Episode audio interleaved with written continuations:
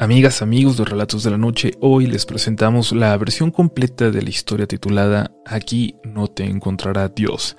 Bienvenidos a Relatos de la Noche.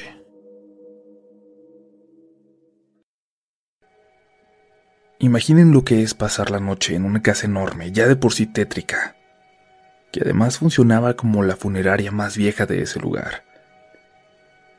Todos nuestros muertos pasaron por aquí le habían dicho mi padre al llegar.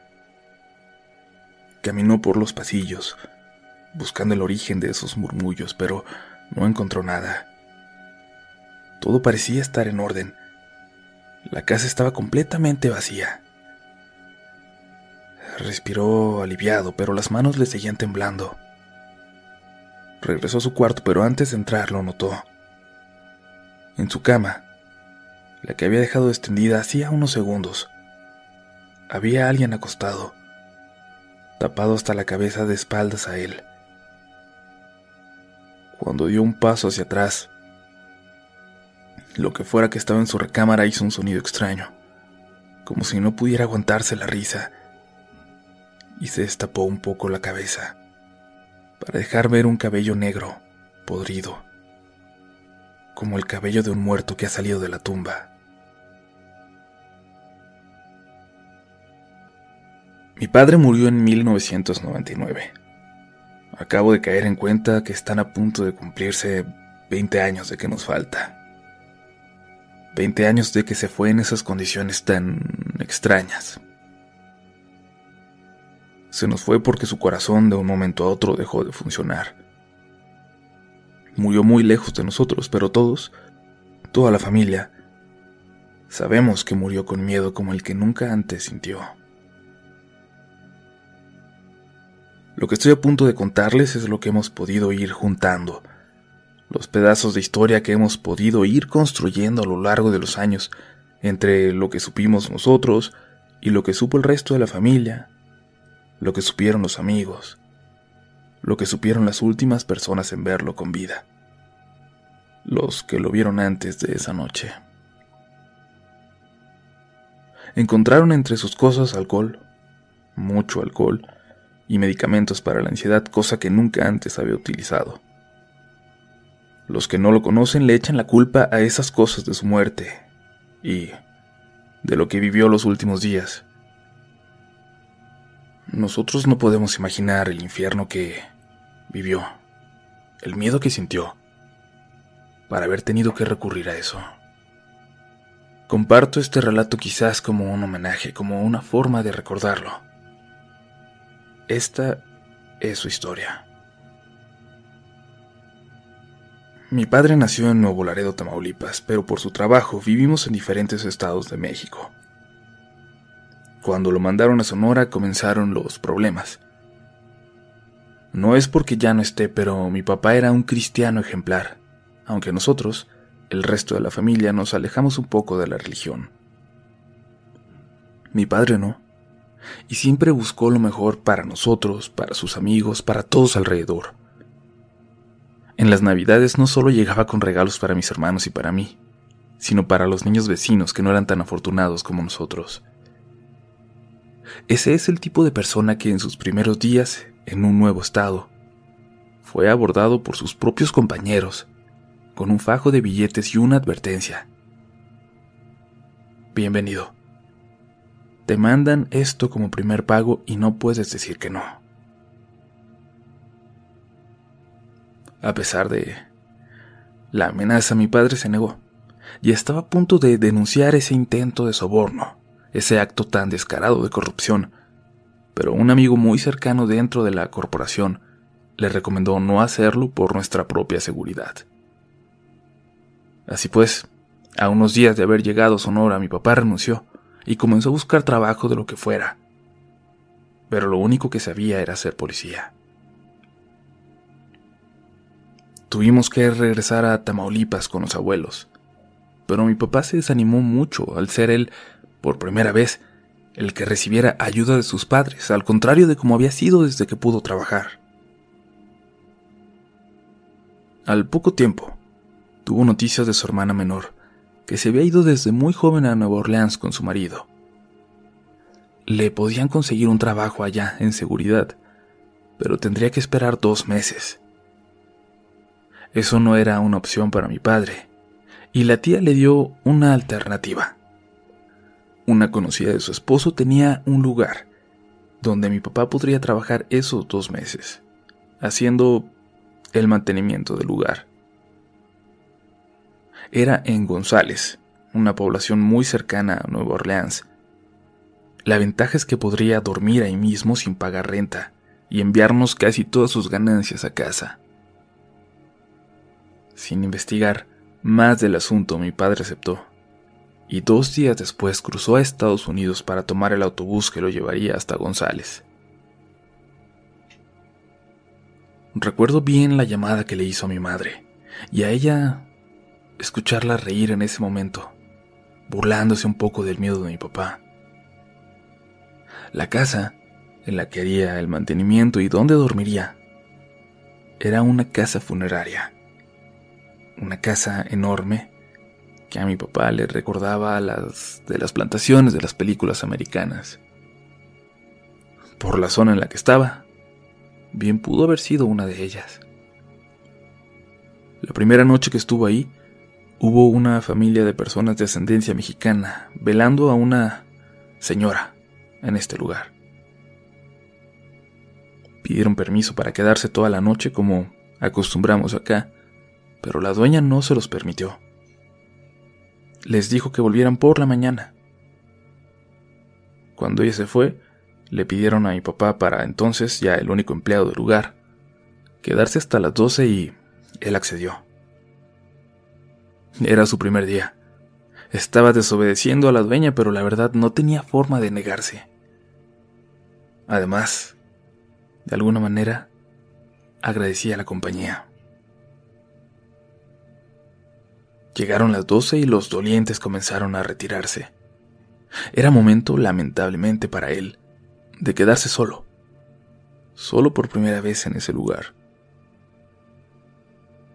Lo que más le costó trabajo fue apagar todas las luces, las luces de la sala donde velaban a los muertos, donde se encontraba aún el cuerpo de la anciana. En cuanto cerró la puerta del pequeño cuartito donde dormiría, apenas cerrándola, escuchó el quejido débil de una mujer, apagado, en algún lugar de la casa. Salió de su cuarto y ya no lograba escucharlo, pero sabía, sabía que no había sido su imaginación. Lo que le preocupaba más es que no había vecinos en unos 200 metros alrededor, así que era muy difícil que ese quejido hubiera venido desde una de las casas contiguas. De pronto, volvió a escuchar el sonido muy apagado pero con más claridad. Era evidente que no lo estaba imaginando. Muerto de miedo, se acercó hasta la sala de velación, lentamente, paso a paso. Tenía pavor de abrir las puertas de madera que lo separaban del lugar donde se encontraba el cadáver de la señora. Solo se animó a pegar su oído a la puerta y concentrarse tratar de escuchar lo que había dentro. Por uno, dos, tres segundos. No se escuchaba nada raro, pero de repente, sí, algo, un sonido. Eran pasos. Se despegó lentamente de la puerta. Comenzó a orar. Había algo que le decía que no estaba en un buen lugar, algo que le intentaba decir que no debía estar ahí. Y entonces escuchó con total claridad cómo los pasos dentro del lugar se alejaban, como si se dirigieran al otro extremo del salón, como si hubieran salido de la sala de velación. Pero todo estaba cerrado con todos los seguros que le habían indicado. Él se había asegurado de que fuera así, preocupado por hacerlo todo de forma adecuada en su primer día. Sin embargo, los pasos continuaron, caminando, ahora por el lado de afuera, en un porche de madera que cubría gran parte del frente de la casa y funcionaba como recibidor. Era su imaginación. ¿Era algún familiar que había violado los seguros para entrar a ver a la anciana? Su imaginación. Claro. Todo tenía que ser su imaginación. Pero se prendieron las luces entonces, las luces que detectaban movimientos en el porche y se prendían de forma automática. Y casi al momento de prenderse, el quejido se escuchó con más claridad que nunca, viniendo del porche, sin lugar a dudas.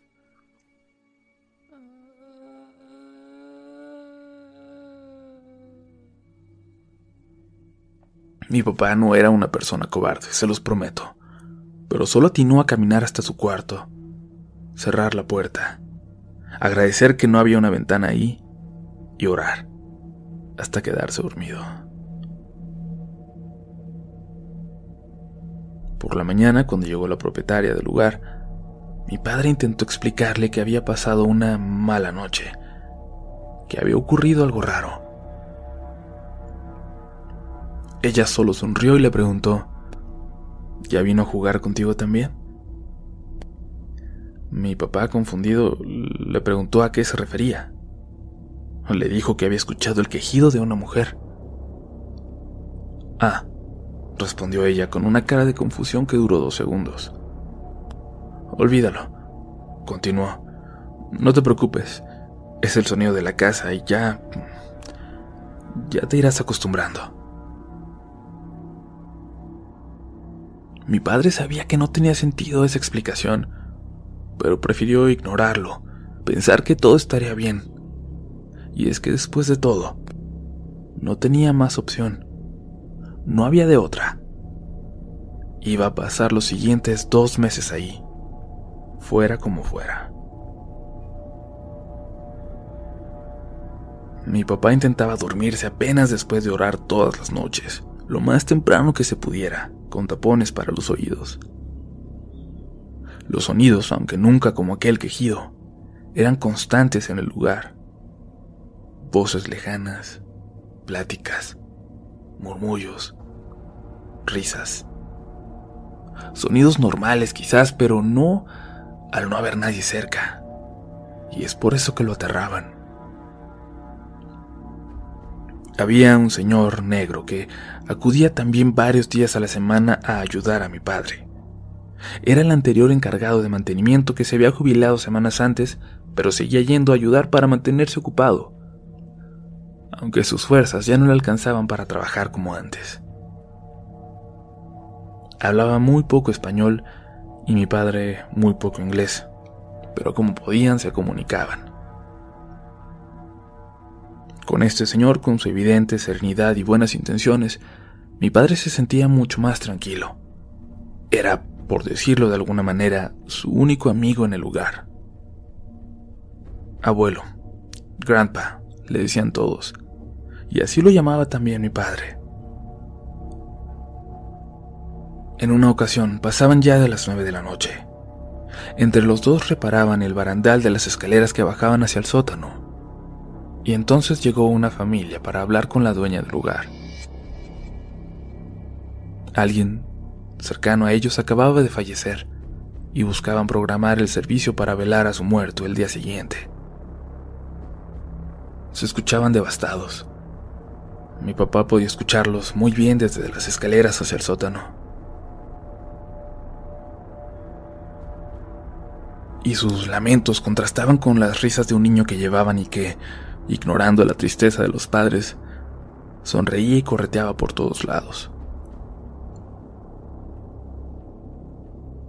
El viejo salió a su camioneta para buscar alguna herramienta y mi papá, esperando, entrecerró la puerta y bajó al sótano para curiosear entre todas las cosas ahí guardadas. Le causaban escalofríos los ataúdes, pero estaba lleno también de otras curiosidades, a las que se les notaban décadas de antigüedad. Había una infinidad de cosas de distintas épocas, de distintos gustos, como si hubieran adornado hogares completamente diferentes en su momento. Eso es lo que lo hacía más interesante. La puerta del sótano se abrió y mi papá escuchó al pequeño bajar corriendo deprisa. Todavía divertido, como si todo fuera un juego para él. Sin embargo, las escaleras eran peligrosas para un niño de esa edad y mi papá corrió hacia ellas para encontrarlo. Sin embargo, el niño fue mucho más rápido y antes de que mi papá pudiera ver hacia dónde, se metió entre los ataúdes sin dejar de reír. Mi papá le gritaba que saliera, que no debía estar ahí, pero no lograba explicárselo en inglés. Mientras escuchaba cómo detrás de los ataúdes el niño movía cosas y seguramente tocaba objetos que no debían ser manipulados por un pequeño de esa edad. Dándose por vencido, se acercó a las escaleras y desde el primer escalón, para no dejar solo al niño, le gritó a la dueña. ¿Niño? preguntó ella, diciéndolo en español. El niño está aquí abajo, dijo mi papá. O niña, perdón, no lo pude ver, pero aquí está abajo conmigo. ¿No, niño? No, niños, dijo la voz de la dueña desde arriba. Asomándose de las escaleras, vio a mi padre directo a los ojos. No hay niños con ellos, dos adultos nada más. Le tomó unos segundos a mi papá entender que nadie más había bajado. Y cuando volteó, en la oscuridad, entre los ataúdes, vio la cara de un niño que parecía observarlo divertido, como si estuviera jugando a las escondidas con él. Apenas iba a subir las escaleras cuando venía bajando el abuelo que notó la palidez en el rostro de mi padre. Como pudo le explicó, y el señor solo sonrió y siguió trabajando. Las voces se dejaron de escuchar arriba poco después, la dueña bajó a despedirse de ambos y les dijo que los miraría por la mañana, que terminaran pronto. Mi papá trató de concentrarse en la reparación, pero no podía dejar de sentir que había un niño fantasma espiándolos desde la oscuridad. Intentó ser racional, pero entonces escuchó la risa velada del abuelo. Levantó la vista y vio al señor sonriendo mientras miraba en dirección a la oscuridad, como si jugara con alguien. Cuando terminaron la reparación y subieron, el abuelo le pidió a mi papá que lo acompañara. Él lo siguió hasta el segundo piso, donde todas las habitaciones tenían las puertas abiertas. Mi papá lo notó desde entonces y después lo confirmó, y es que parecía que hasta hace muy poco los dueños habían vivido en esa casa. El abuelo llevó a mi papá hasta una habitación al fondo, que parecía más una oficina. Entraron, y un retrato de un pequeño sonriendo dominaba la habitación. Era un niño con síndrome de Down de unos cinco años. Muerto. Él. Hace mucho dijo el abuelo. Pero él aquí, desde entonces, él aquí en la casa. Mi papá nunca se había esperado una revelación como esa. Aunque le aterraba, la cara de ese niño, la sonrisa, lo hizo sentirse aliviado por un momento. Solo asintió y se dirigieron entonces hacia la salida. Como siempre, mi papá iba a acompañar al abuelo hasta su camioneta. Había un viento demasiado caliente afuera. Por un momento sintió que le quemaba la cara. El abuelo, en ese español incompleto, le intentaba explicar que la casa era un lugar especial, pero que no había de qué preocuparse. Se despidieron y mi padre se paró en la puerta de la casa para despedirse, una costumbre que siempre tuvo. Pero el abuelo bajó la ventana de la camioneta y le pidió desesperadamente que corriera hacia él. Corre, corre, le gritaba sin cesar. Cuando mi papá se acercó extrañado, le dijo que se subiera a la camioneta y mi padre solo obedeció. ¿Qué pasa? le preguntó mi padre muy sorprendido, todavía sufriendo por esa impresión. A ella nunca la había visto, dijo el abuelo señalándose a la puerta de la casa. Entonces miró a mi papá con atención a la puerta abierta, donde estaba él hace un momento. Apenas a un metro de donde estaba, pero en la parte de adentro, una mujer vestida completamente de negro les observaba. Eso era apenas el verdadero comienzo de la pesadilla. Esa casa siempre había sido especial, le habían explicado mi padre. Quizás desde antes de que fuera funeraria y viera pasar por sus paredes a todos los muertos del pueblo. Quizás por eso precisamente la escogieron para que cumpliera esa función. Ahí la muerte parecía significar otra cosa. Por una razón, a diferencia de lo que ocurría en las calles contiguas, ahí los vecinos dejaron un espacio enorme entre esa casa y sus construcciones, hechas en el extremo más lejano de su propiedad.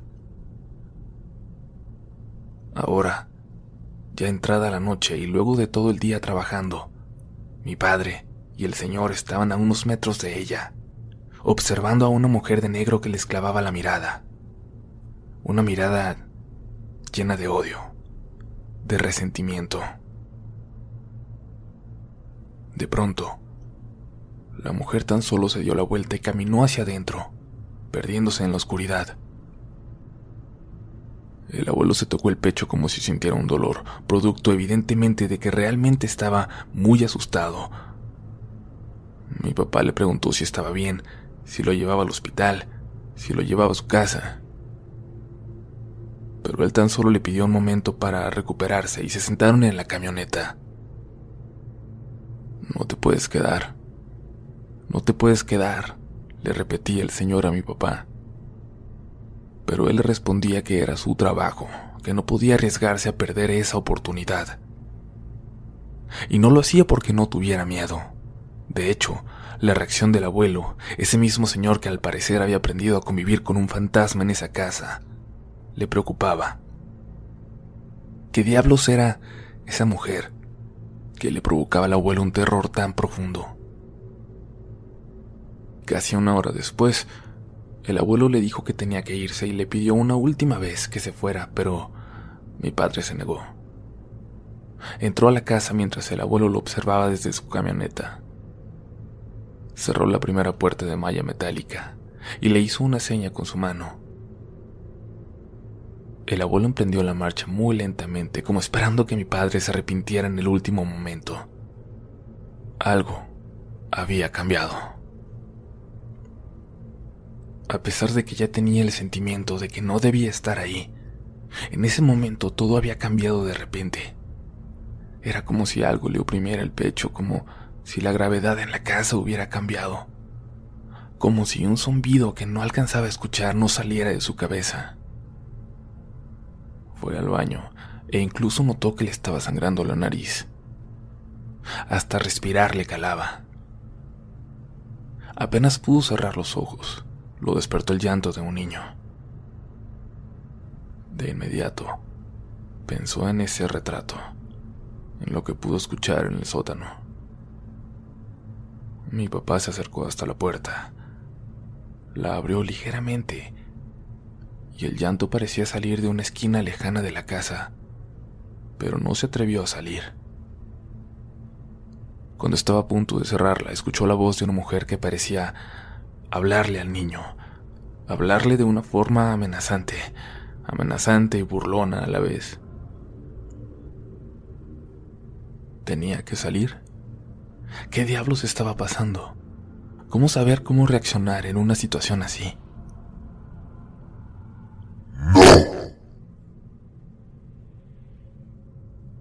Un grito retumbó por toda la casa y mi padre se cayó de espaldas, respirando agitado. Comenzó a orar, y justo cuando las primeras palabras salieron de su boca, los pasos de alguien que se acercaba corriendo hacia su habitación lo hicieron parar y levantarse para cerrar la puerta y asegurarla. Empezó a buscar entre sus cosas. Tenía un número para emergencias para encontrar a la dueña. Cuando por fin lo encontró, Empezó a dudar si hablarle a esas horas de la madrugada era correcto. ¿Era realmente una emergencia o se iban a burlar? ¿O iban a quitarle el trabajo? No podía dejar de pensar en la mirada, en la sonrisa del niño en la fotografía y en que, si él estaba ahí, también había algo allá afuera con él. Entonces supo lo que tenía que hacer, fuera como fuera. Tenía que salir de la habitación. Había escuchado a alguien correr hacia su puerta, pero no le escuchó alejarse.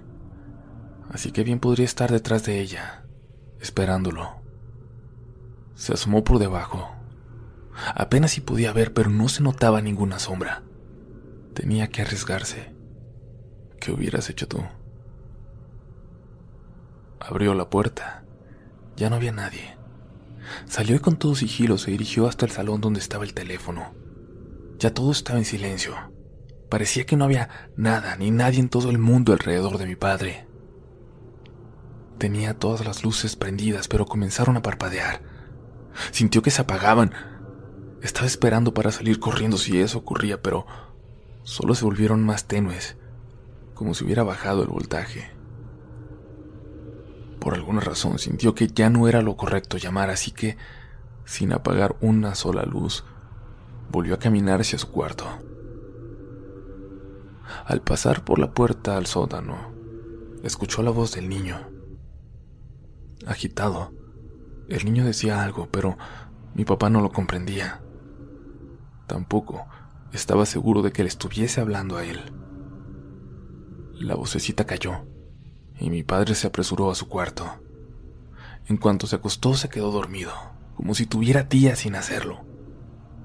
Ni siquiera alcanzó a poner la alarma para apagar las luces en cuanto amaneciera, antes de que llegara la dueña. Cuando ya había amanecido, le despertó ella, tocando su puerta de una manera alarmada.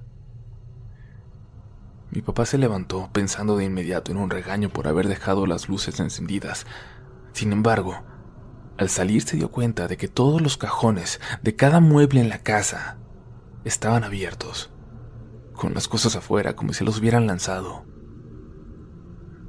Todos, todo en la casa había sido profanado de una u otra manera. Esa preocupación pasó a segundo plano cuando mi papá logró explicarle. Not the kid. Someone else is here. El niño no. Alguien más. Hay alguien más aquí.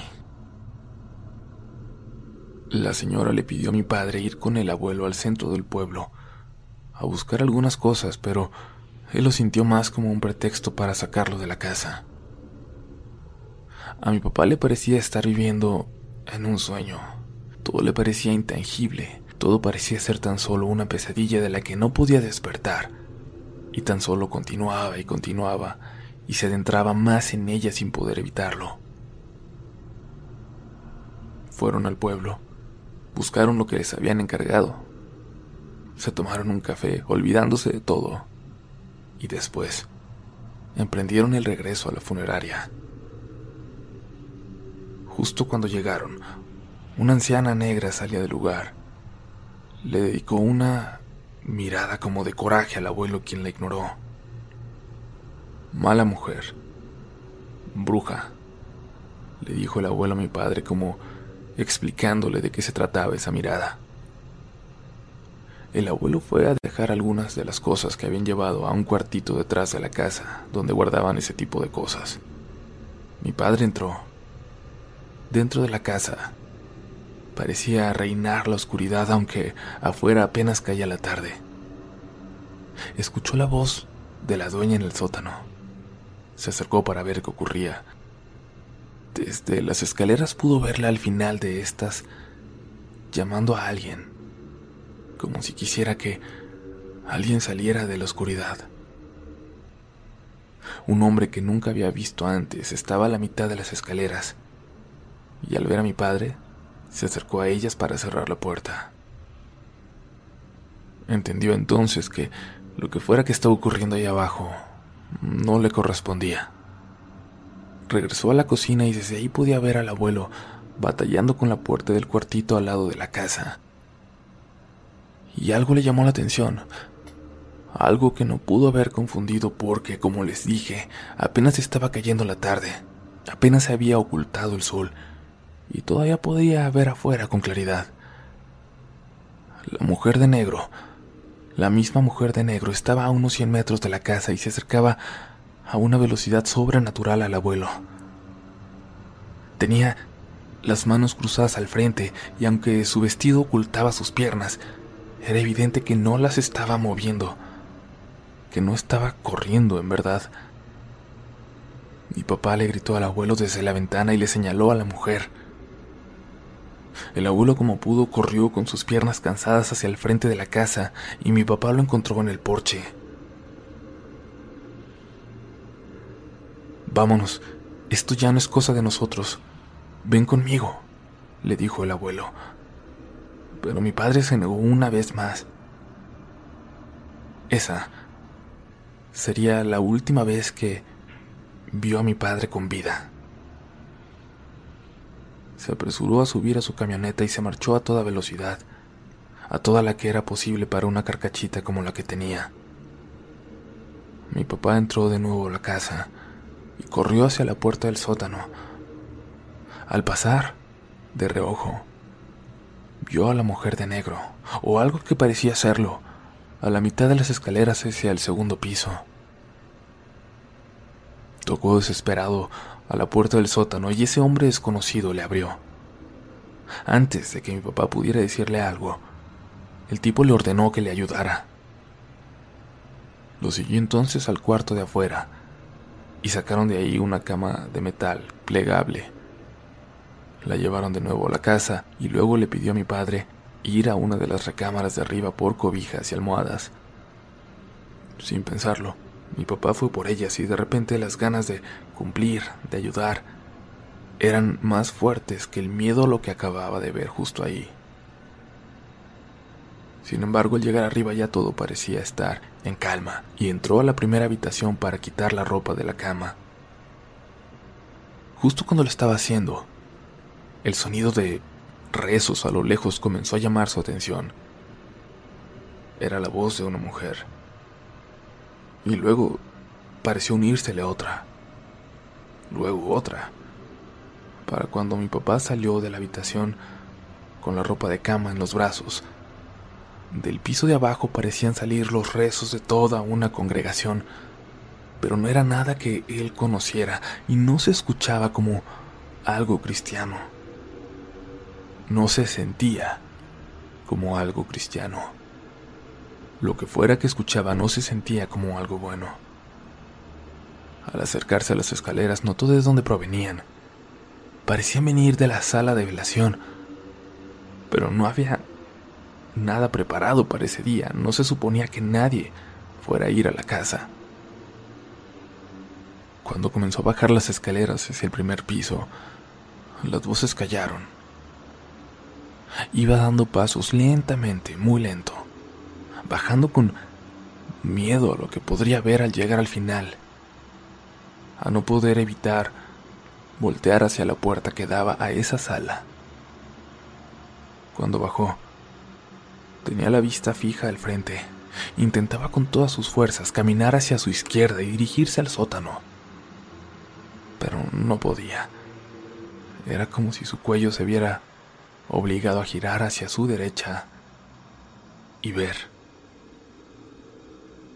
cuando lo hizo, dentro de la sala de velación pudo ver al menos la primera fila del lugar, donde había un grupo de bultos hincados.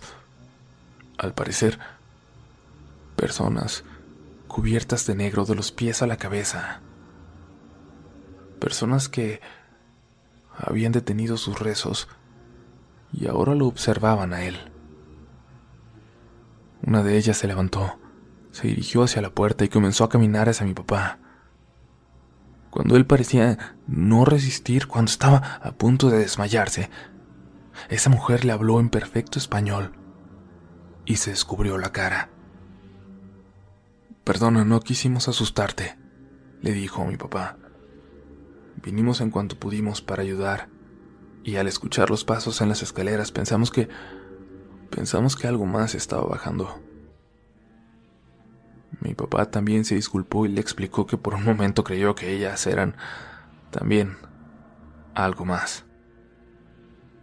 La mujer regresó a la sala sin detenerse a explicarle a mi papá quiénes eran o qué estaban haciendo. Y entonces él se dirigió al sótano, tocó y después de unos segundos le abrieron.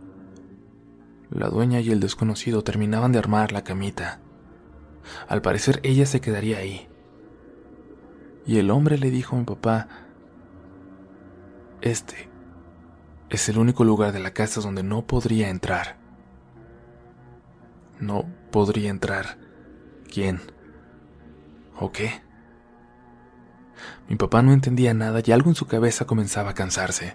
Ese sentido de una cuenta regresiva con el que llegó esperando al principio de esos dos meses, ahora era más marcado. Sentía que todo estaba pasando por algo.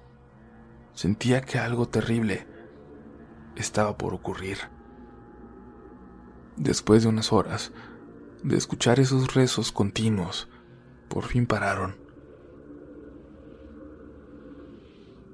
Mi papá estaba sentado en el porche y desde ahí pudo ver cómo salían de la sala de velación un grupo de mujeres, las que antes habían entrado completamente cubiertas.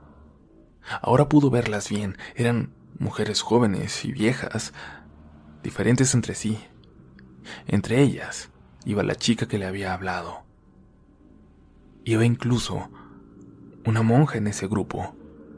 Y al final, la mujer con la que se había topado al regresar del pueblo, la bruja, de quien le había advertido el abuelo. Esta mujer lo notó sentado en el porche y le habló a la joven que hablaba español. Le dijo algo en el oído y luego la joven se dirigió nuevamente a mi padre. Descansa hoy, le dijo. Hoy la casa estará en paz, pero mañana ya no. ¿Qué puedo hacer? preguntó mi padre con el corazón lleno de miedo. ¿Qué puedo hacer si regresa ella?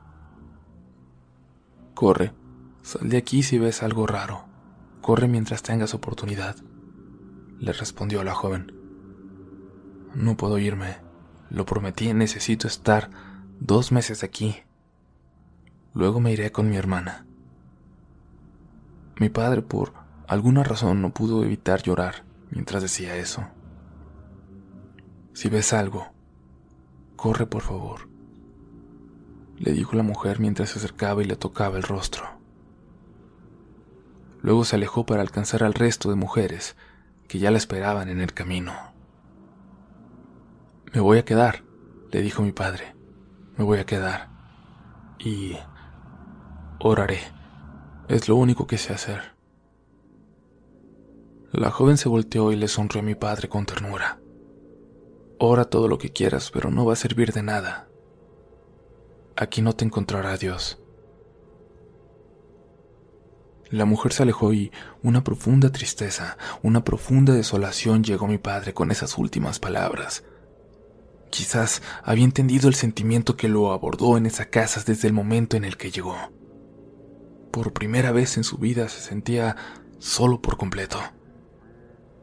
Por primera vez en su vida no sentía a Cristo en su corazón. Le llamó a mi madre unos minutos esa noche. Le contó algunas de las cosas que le sucedieron. De alguna forma fue una noche triste también para nosotros, la recuerdo bien, aunque en ese momento nadie entendía por qué. La tristeza invadía nuestra casa a miles de kilómetros. Cuando mi mamá colgó se sentía deshecha. No soportaba escuchar a mi papá así y le preocupaban mucho los pocos detalles que le daba. Lo decía tan convencido que no podía dejar de preocuparse, de desear estar con él. En cuanto colgaron, mi mamá se fue a acostar porque se sintió mal de repente. Se sintió muy enferma de un momento a otro. Esa noche, en la madrugada, algo ocurrió en nuestra casa. Aunque mi mamá aún sigue diciendo que fue una alucinación por la fiebre que tuvo en ese momento, de repente. Yo lo que sí podría decirles es que esa noche escuché los pasos de mi madre y los de alguien más fuera de la habitación.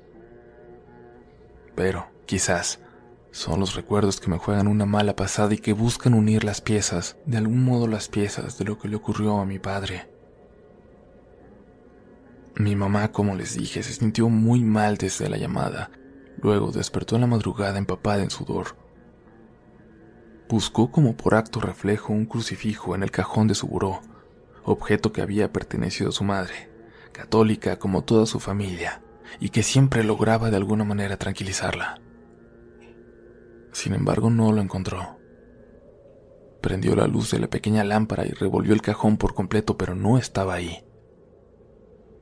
Se levantó, ya sintiéndose débil, por la enfermedad o por las pastillas que había tomado, y se dirigió a la cocina por agua para calmar la sed insoportable que le invadía de repente. Cuando salió algo, un sonido a sus espaldas llamó su atención. Sostenida de la pared volteó. La luz de la luna, a través de un tragaluz, iluminaba muy tenuemente el otro extremo del pasillo. Mi madre vio entonces su crucifijo en la pared, pero no como como era. No vio un crucifijo tamaño real y en él, crucificado, a alguien, alguien que no era Jesús pero se veía como él, que respiraba con dolor, llenándose el pecho y exhalando con dolor, alguien que miraba fijamente a mi madre. Ella estaba evidentemente aterrada, pero sabía o quería entender que estaba alucinando que su mente le estaba jugando una broma macabra. Se dio media vuelta para dirigirse a la cocina y detrás de ella escuchó que algo cayó, como si ese falso Jesús en la pared de pronto hubiera caído de la cruz. Sin voltear, siguió caminando hacia la cocina, pero a sus espaldas escuchó cómo se levantaba eso que estaba ahí y empezaba a caminar hacia ella. Lo siguiente que recuerda son los brazos de mis abuelos intentando sostenerla y llevarla de regreso a la cama, donde mi abuela se quedó con ella para cuidarla por el resto de la noche.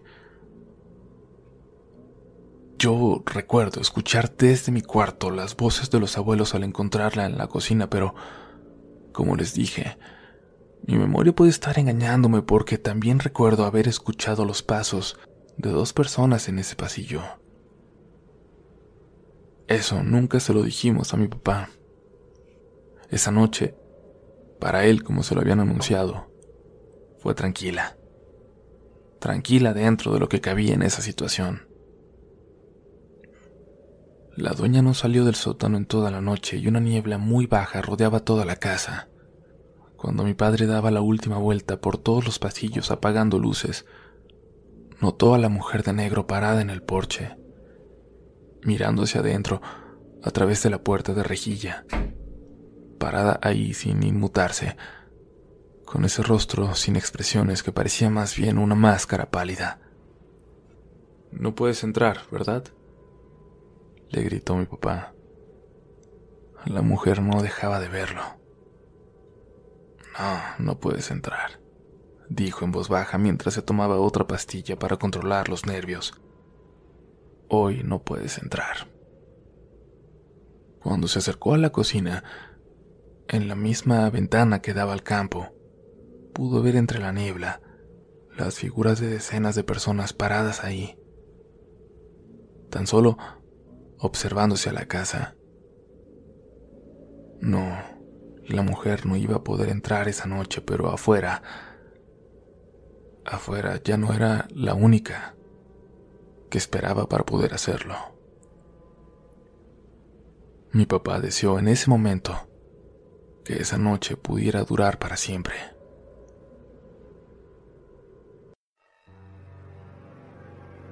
Mi papá se acercó a la cocina en la misma ventana que daba al campo. Pudo ver entre la niebla las figuras de decenas de personas paradas ahí, observándose a la casa no, la mujer no iba a poder entrar esa noche, pero afuera. Ya no era la única que esperaba por hacerlo. Mi papá deseó en ese momento que esa noche durara para siempre.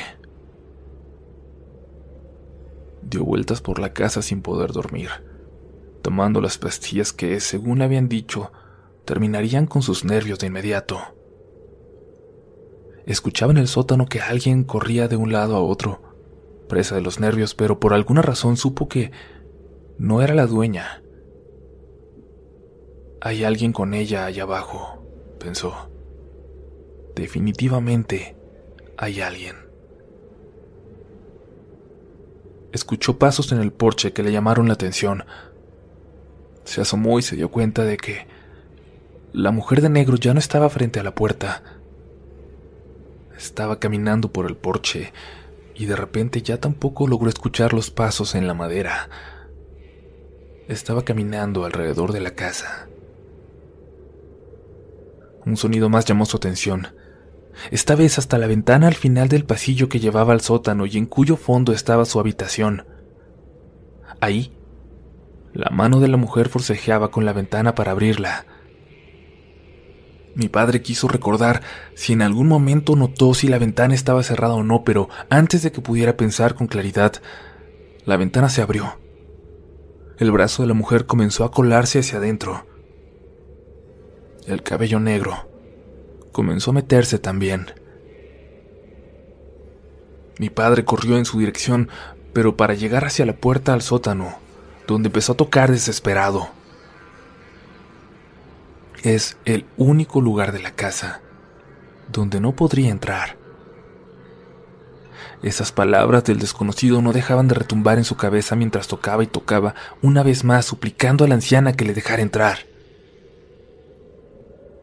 Por fin le abrió la puerta y luego de dar un vistazo al pasillo, se lo permitió.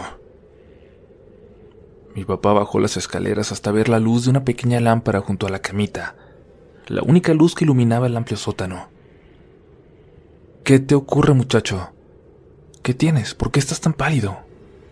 Creyó entender mi papá. Alguien entró. Alguien entró por la ventana. Las mujeres dijeron que no, pero entró. ¿De qué estás hablando? le preguntó ella en español. No, no, no. Nada de eso, ¿eh? No, no, no. Continuó. Mi papá le miró muy confundido, no sabía qué responder. La señora más que nadie debería ser la única que podía creerle. La mujer miró el frasco de pastillas en la mano de mi papá. ¿Qué te estás tomando? ¿Qué tienes ahí? Las las pastillas para los nervios que usted me dijo que tomara, le respondió tartamudeando. No, yo no. La mirada de la mujer era de asombro, de compasión, más que de enojo. ¿Cuándo te las di? ¿Recuerdas? Dime cuándo te las di. Mi papá no podía recordarlo las pastillas. Era como si hubieran llegado a él en algún momento, pero ya no. No lograba recordar cuándo.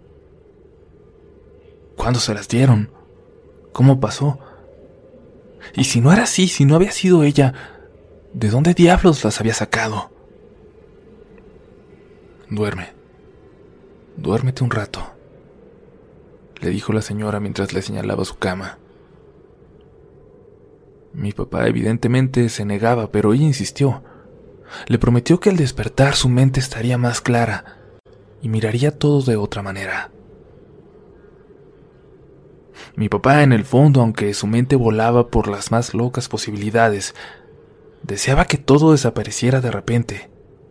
Era una posibilidad que estuviera imaginando todo. Tenía que ser una posibilidad. Una posibilidad. Eso se repetía a mi padre mientras se quedaba dormido, y con los ojos entrecerrados notaba a la mujer caminar de un lado a otro por el sótano.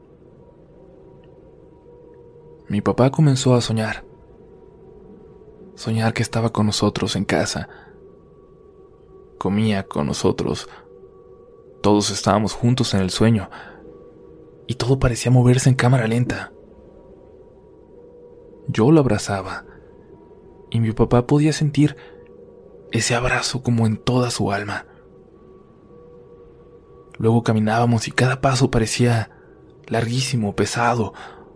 Cada paso parecía tener una importancia fundamental. Volteaba a la mesa y ahí estaba su comida favorita. Se acercaba y comenzaba a probarla. Era la mejor sopa de su vida. Mi madre se acercaba y le decía que todo estaba bien, que todo estaba bien ahora y entonces él notaba su vientre. Mi mamá estaba embarazada. Él lloraba de felicidad. Le preguntaba por qué no se la había dicho antes. Porque nunca lo vas a conocer, le dijo mi madre sonriendo. ¿Qué?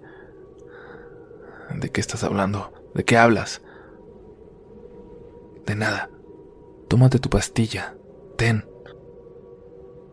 Mi mamá le intentaba dar pastillas en el sueño y mi papá se negaba. No, que no, le gritó mi papá. Y entonces eso, eso en el sueño ya no era mi madre. En algún momento mi papá había abierto los ojos y era la dueña del lugar, que estaba casi sobre él, con una pastilla entre los dedos. Antes de que pudiera preguntarle, exigirle que le explicara qué diablos estaba ocurriendo. La señora le intentaba decir entre español e inglés que él estaba gritando, que parecía estar teniendo una terrible pesadilla y que solo quería ayudarlo. Mi papá se levantó y se dirigió a las escaleras. El niño, dijo mi padre antes de salir. El niño está aquí abajo, ¿verdad? No hay niño, muchacho, contestó. Todo eso que ves lo tienes aquí, le dijo mientras se tocaba la cabeza. Eran las tres de la mañana. Mi papá salió y por primera vez desde que había llegado sentía que podía ver con claridad. La casa ahora le parecía normal, tenebrosa, sí, pero ya no creía ver demonios entre las sombras le marcó en ese momento a mi madre desde su cuarto, acostado en su cama ya más tranquilo, e intentó explicarle. Le ofreció disculpas por los últimos días, pero le dijo que ya se sentía mejor. A lo mejor me estoy volviendo loco por vivir en una funeraria, le dijo mientras reía.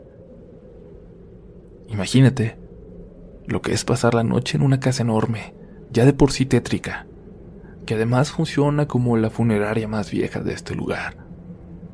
Todos nuestros muertos pasan por aquí, me dijeron al llegar. Mi mamá no le contestaba. No le decía mucho, estaba casi dormida. Pero mi papá se conformaba con escucharla. Bueno, te cuelgo para que puedas seguir durmiendo, le dijo. Mi amor, dijo mi mamá antes de colgar. Creo que estoy embarazada. La noticia le cayó como un balde de agua fría a mi papá, no por el embarazo, sino porque el sueño que acababa de tener comenzaba a cobrar sentido.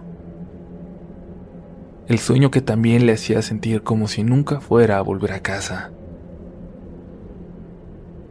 Al colgar, escuchó que alguien se reía de él, pero como intentando esconder su risa, como si no quisiera que él escuchara. Era como si alguien se burlara de él murmurando. Mi papá en este momento se sentía más molesto que asustado. Tomó un martillo que por alguna razón estaba en la cocina y recorrió con él la casa. Caminó por los pasillos buscando el origen de esos murmullos, pero no encontró nada. Todo parecía estar en orden. La casa estaba completamente vacía. Respiró aliviado, pero las manos le seguían temblando. Regresó a su cuarto, pero antes de entrar, lo notó. En su cama, la que había dejado descendida hacía unos segundos, había alguien acostado, tapado hasta la cabeza de espaldas a él. Cuando dio un paso hacia atrás, lo que fuera que estaba en su recámara hizo un sonido extraño, como si no pudiera aguantarse la risa.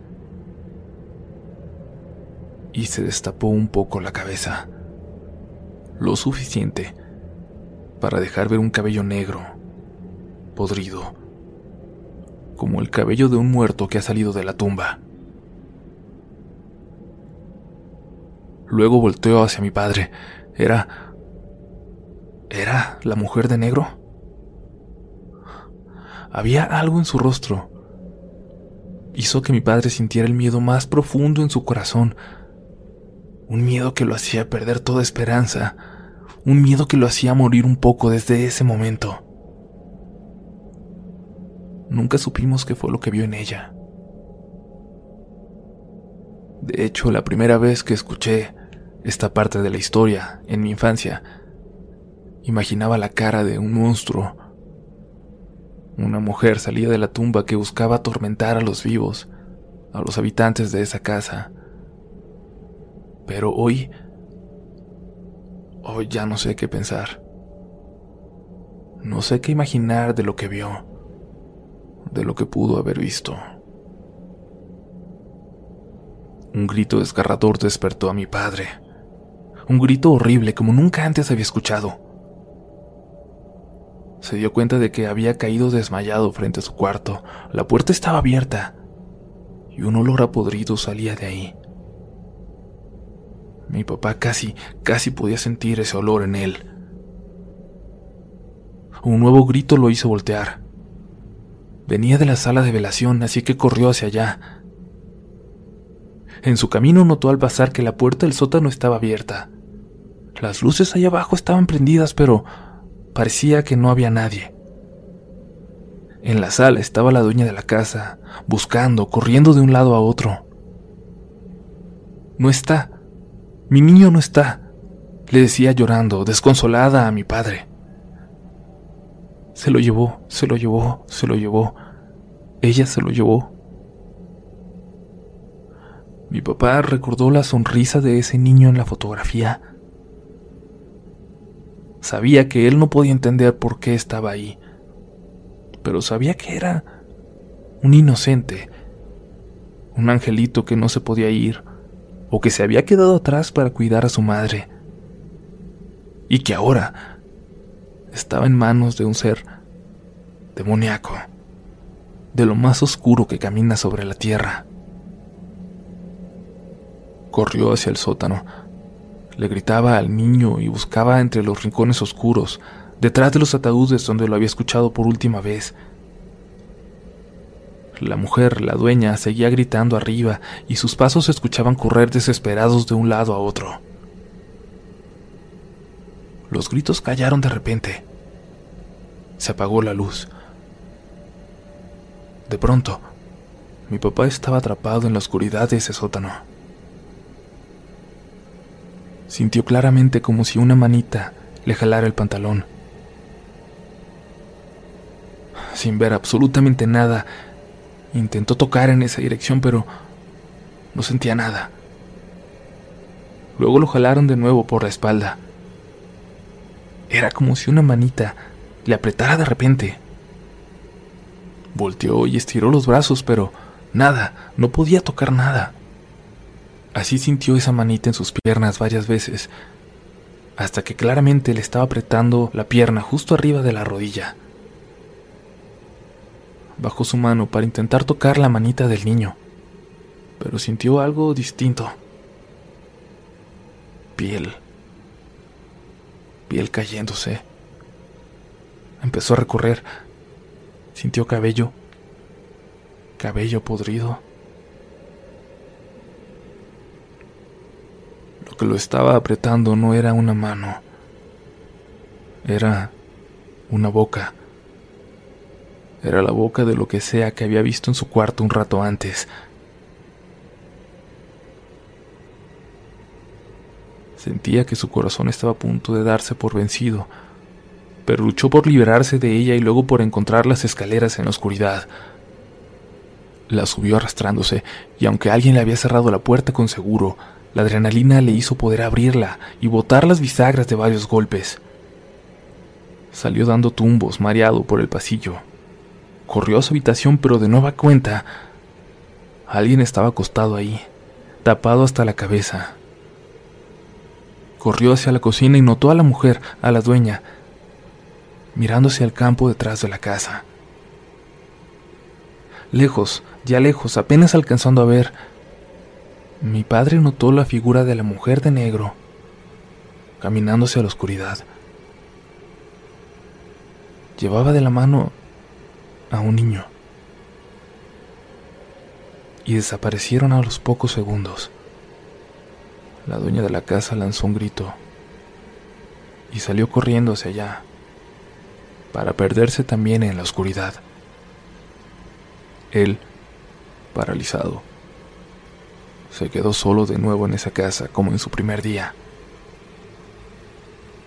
Ya no iba a regresar a su cuarto, alguien estaba ahí. Iba a dejar su ropa, iba a dejar todo lo que había llevado, pero su pasaporte estaba en la caja fuerte de una oficina del segundo piso. Ahí había pedido él que se lo guardaran. Así que subió corriendo, entró a la habitación y empezó a intentar abrir esa caja. Había visto cuando pusieron la combinación, pero no había puesto atención suficiente. Recordaba solo el movimiento de los dedos. Dos, tres, dos, cuatro. No. Cinco, seis, cinco, siete. Tampoco. Seguía intentando, de memoria, intentando imitar el movimiento. Y un olor, un olor a podrido se acercaba. Se acercaba cada vez más por el pasillo. La caja fuerte se abrió. Por fin había dado, de alguna manera, con la combinación. Gracias, Dios mío, gritó. Y en ese preciso momento, al decir esas palabras, se escuchó de nuevo los rezos provenientes de abajo, de la sala de velación. A pesar de que la peste había llegado a su puerta, salió de la habitación. Las luces parecían haber regresado, pero estaban más tenues que nunca, mucho menos que media luz. Las luces de la sala de velación estaban completamente apagadas, pero escuchó a las mujeres rezar con toda claridad. Se acercó a ellas para pedir ayuda y prendió la luz. Pero al hacerlo, vio que la sala estaba completamente vacía. Sorprendido notó que a sus espaldas ahora, a lo largo del pasillo, estaban las figuras de más de diez mujeres de negro cubiertas de los pies a la cabeza, mirando hacia él. Sabía, sabía que no se trataba de las señoras que había visto antes. Salió corriendo de ahí, tomó el camino y siguió corriendo sin voltear hasta que sus piernas no daban más, hasta que por el cansancio cayó de rodillas. Amanecía, pero la oscuridad de esa casa, de ese lugar, lo seguía cubriendo. Quién sabe cuántos minutos pasaron cuando escuchó el sonido de un automóvil acercarse. Se detuvo al lado de él. Venían varias mujeres, entre ellas aquella chica que le había advertido. Se bajó a preguntarle qué ocurría, cómo estaba. La señora se fue, el niño se fue, se lo llevaron. Dejé mi mochilita, dejé todas mis cosas allá, decía mi papá entre lágrimas. Vamos por ellas, le dijo la mujer, pero mi papá se negó. Por nada del mundo volvería a la casa. La chica regresó al auto. Le dijo algo a las mujeres quienes bajaron y siguieron a pie por el camino. Ella le pidió a mi padre que abordara el carro. Voy a llevarte a un lugar seguro. Luego voy a buscar tus cosas y te las voy a llevar, no te preocupes. Ya casi regresas a casa. En el camino mi papá le contó todo lo ocurrido, y la mujer no se inmutó. Llegaron a un motel a un lado de la carretera antes de entrar a González. La chica salió del auto y luego regresó con una llave para mi padre. Quédate en tu habitación. Si necesitas algo de comer, pide que te lo traigan. No te vayas a ir, no te vayas a salir.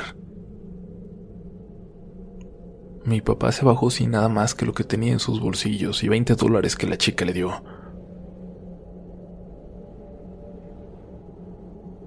La mañana siguiente, cuando encontraron el cuerpo de mi padre. La habitación estaba llena de botellas de licor y pastillas que nadie se explica de dónde salieron. Él, él parecía estar más tranquilo cuando lo dejé en el motel, dijo la chica, Lucía, cuando nos visitó en México meses después, cuando nos contó parte de lo que ella había vivido. Evidentemente nunca explicó otras cosas de las que nos contó mi padre, como por qué había ido ella a la casa o quiénes eran las mujeres que la acompañaban. Pero sí dejó muy en claro que lo que fuera que hubiera atormentado a mi papá en sus últimas horas, estaba atado a esa casa y no había forma de que saliera. Cuando mi mamá fue a González, ella solita por el cuerpo, pudo hablar con el abuelo, el señor que había sido compañero de desgracia los últimos días de mi papá. En la morgue, cuando apareció de repente la dueña de la funeraria y le ofreció a mi madre llevarse el cuerpo de mi papá para que no estuviera ahí, el abuelo le hizo una señal a mi mamá de que no aceptara.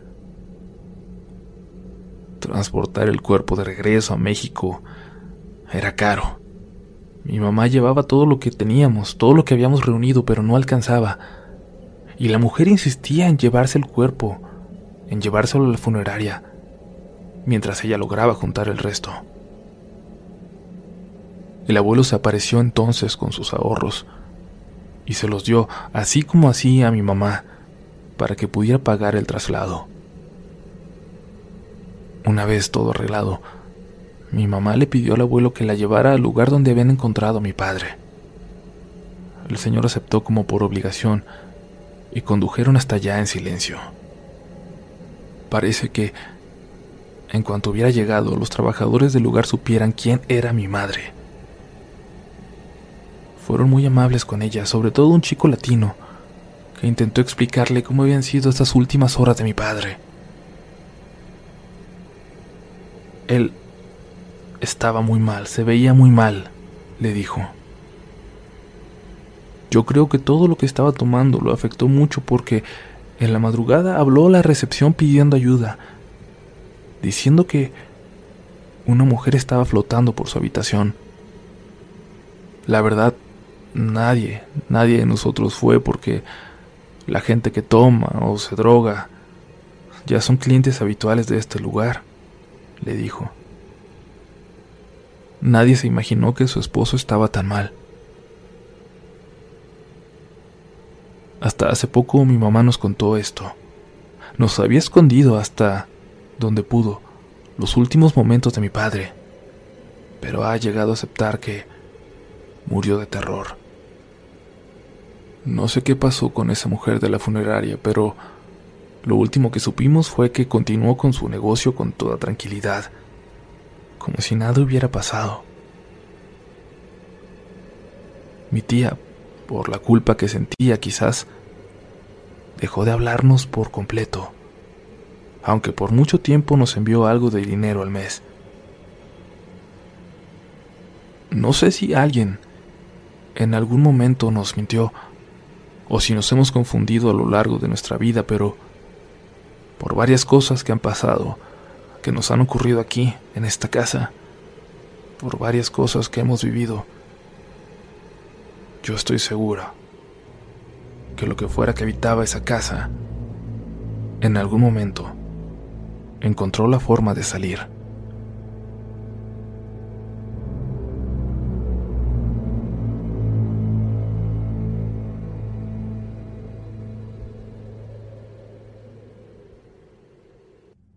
Luego de la muerte de mi padre hubo un periodo de mucha dificultad, un periodo extraño para mi familia y para mí, en el que me cuesta identificar qué era real y qué era un sueño.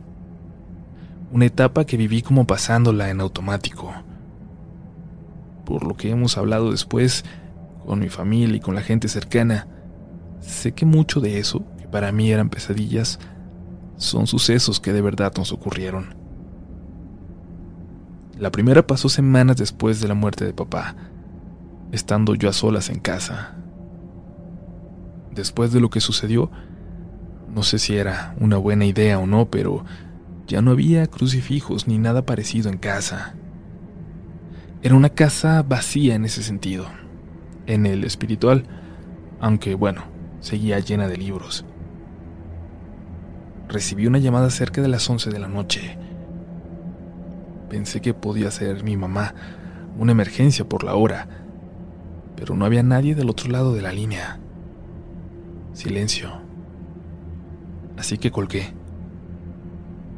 Momentos después volvió a sonar el teléfono. Contesté con enfado y lo único que pude escuchar del otro lado de la línea fue una respiración extraña, agitada.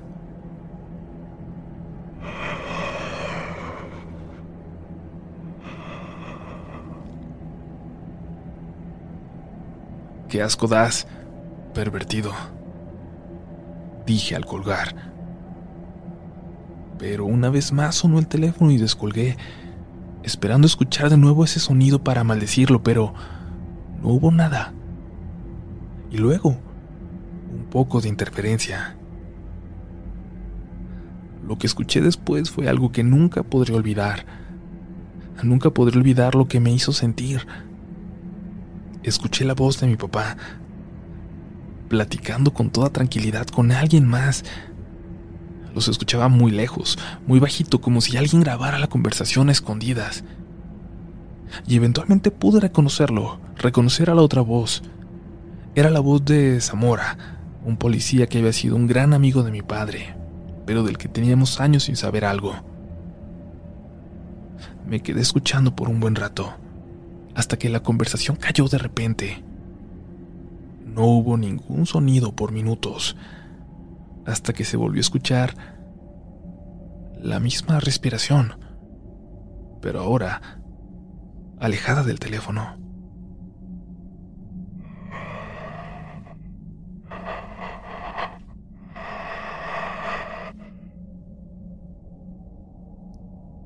Colgué y sentí mucha confusión ¿Qué había escuchado? ¿Qué acababa de pasar? Cuando se lo conté a mi madre, lo dejamos pasar como una de las cosas raras que se unían a nuestra colección de experiencias. Tiempo después, un primo de mi papá, que también fue policía un tiempo, nos contó que habían fallecido varios amigos de mi padre durante una balacera, entre ellos, Zamora haciendo los cálculos, las fechas en las que ocurrió coincidían al menos con el mes con el que recordaba haber recibido esa llamada. Cuando nos visitó Lucía, aquella mujer que nos contó detalles de la experiencia de mi padre, sentimos una especie de alivio.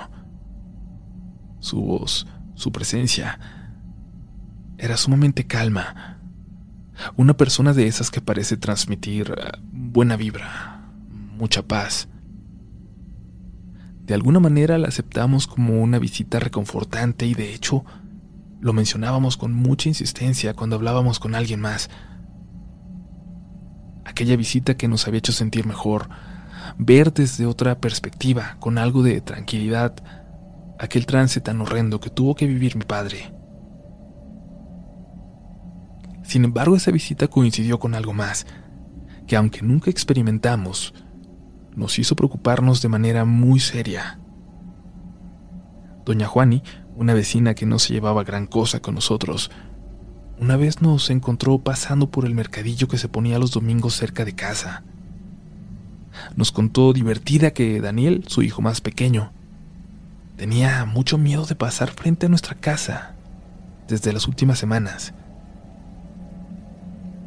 Creerán que dice que ve a una bruja de negro que siempre está parada arriba del árbol ese grandote de su patio, viéndose a su ventana de la sala, siempre intentando asomarse para adentro. Siempre que pasamos este niño se me voltea para el otro lado para no verla, pero también dice que ve fantasmas por todos lados. Entonces la vecina procedió a contarnos historias que la verdad ni nos importaban sobre lo que el niño decía observar en su casa y en otros lugares. No. Lo que nos dejó pensando fue la descripción de la mujer que decía ver en nuestra casa.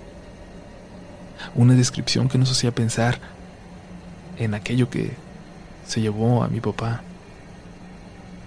Nosotras nunca la vimos. La última vez que nos dijo algo esa vecina fue que el niño ya no la veía en el árbol, sino en la ventana, parada al lado de nuestra ventana de la sala, pegada a ella, como si ya estuviera a punto de entrar. Mientras estas primeras historias ocurrieron muy cercanas a que falleciera mi papá, esto último pasó hace muy, muy poco. Apenas hace unas semanas luego de que se publicara nuestra historia. Aunque no vivo con mi madre, siempre he conservado mi llave para entrar. A estas alturas mis hermanos se la pasan siempre fuera también, aunque en teoría viven ahí. Quedé de cenar con mi mamá. Le dije que llegaría por ahí de las nueve, y es que acostumbramos cenar tarde cuando nos vemos, casi a las diez. Mi mamá iba a estar con Alejandro, un amigo de ella con el que sale en ocasiones, y me dijo que máximo a las nueve y media llegaría. Yo pensando en eso me confié, cuando iba a dar la hora, en lugar de ir directo a la casa, pasé por cena, para no hacerla en casa como hago siempre. Pensé en llevarle pollo frito por ser la comida de fuera favorita de mi mamá. Mi madre llegó puntual, a la hora calculada, las nueve y media, y se sorprendió de encontrar abierto pero las luces apagadas. Pero bueno, yo soy una persona extraña, pensó, así que no le tomó importancia. Y mientras dejaba sus cosas, me pudo ver bailando en la sala, al fondo, con la música que se colaba de la casa vecina, una música antigua como de película de los 50. Cuando prendió la luz me perdió de vista y entonces escuchó el sonido de mi auto al llegar. Y ahí es cuando cayó en cuenta de que no lo había visto, es decir, que yo no era quien estaba ahí dentro.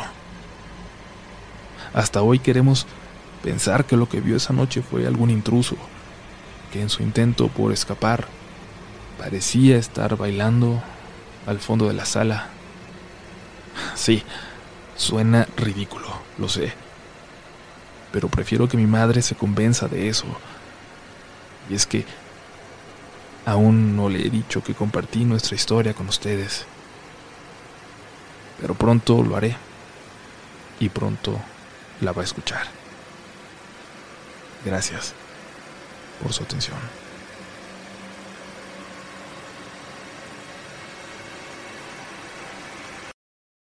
Si te gusta este contenido, no dudes en suscribirte para que estés pendiente de lo nuevo que tenemos cada semana. Síguenos también en Instagram y Twitter, donde nos encontrarás como RDLN Oficial.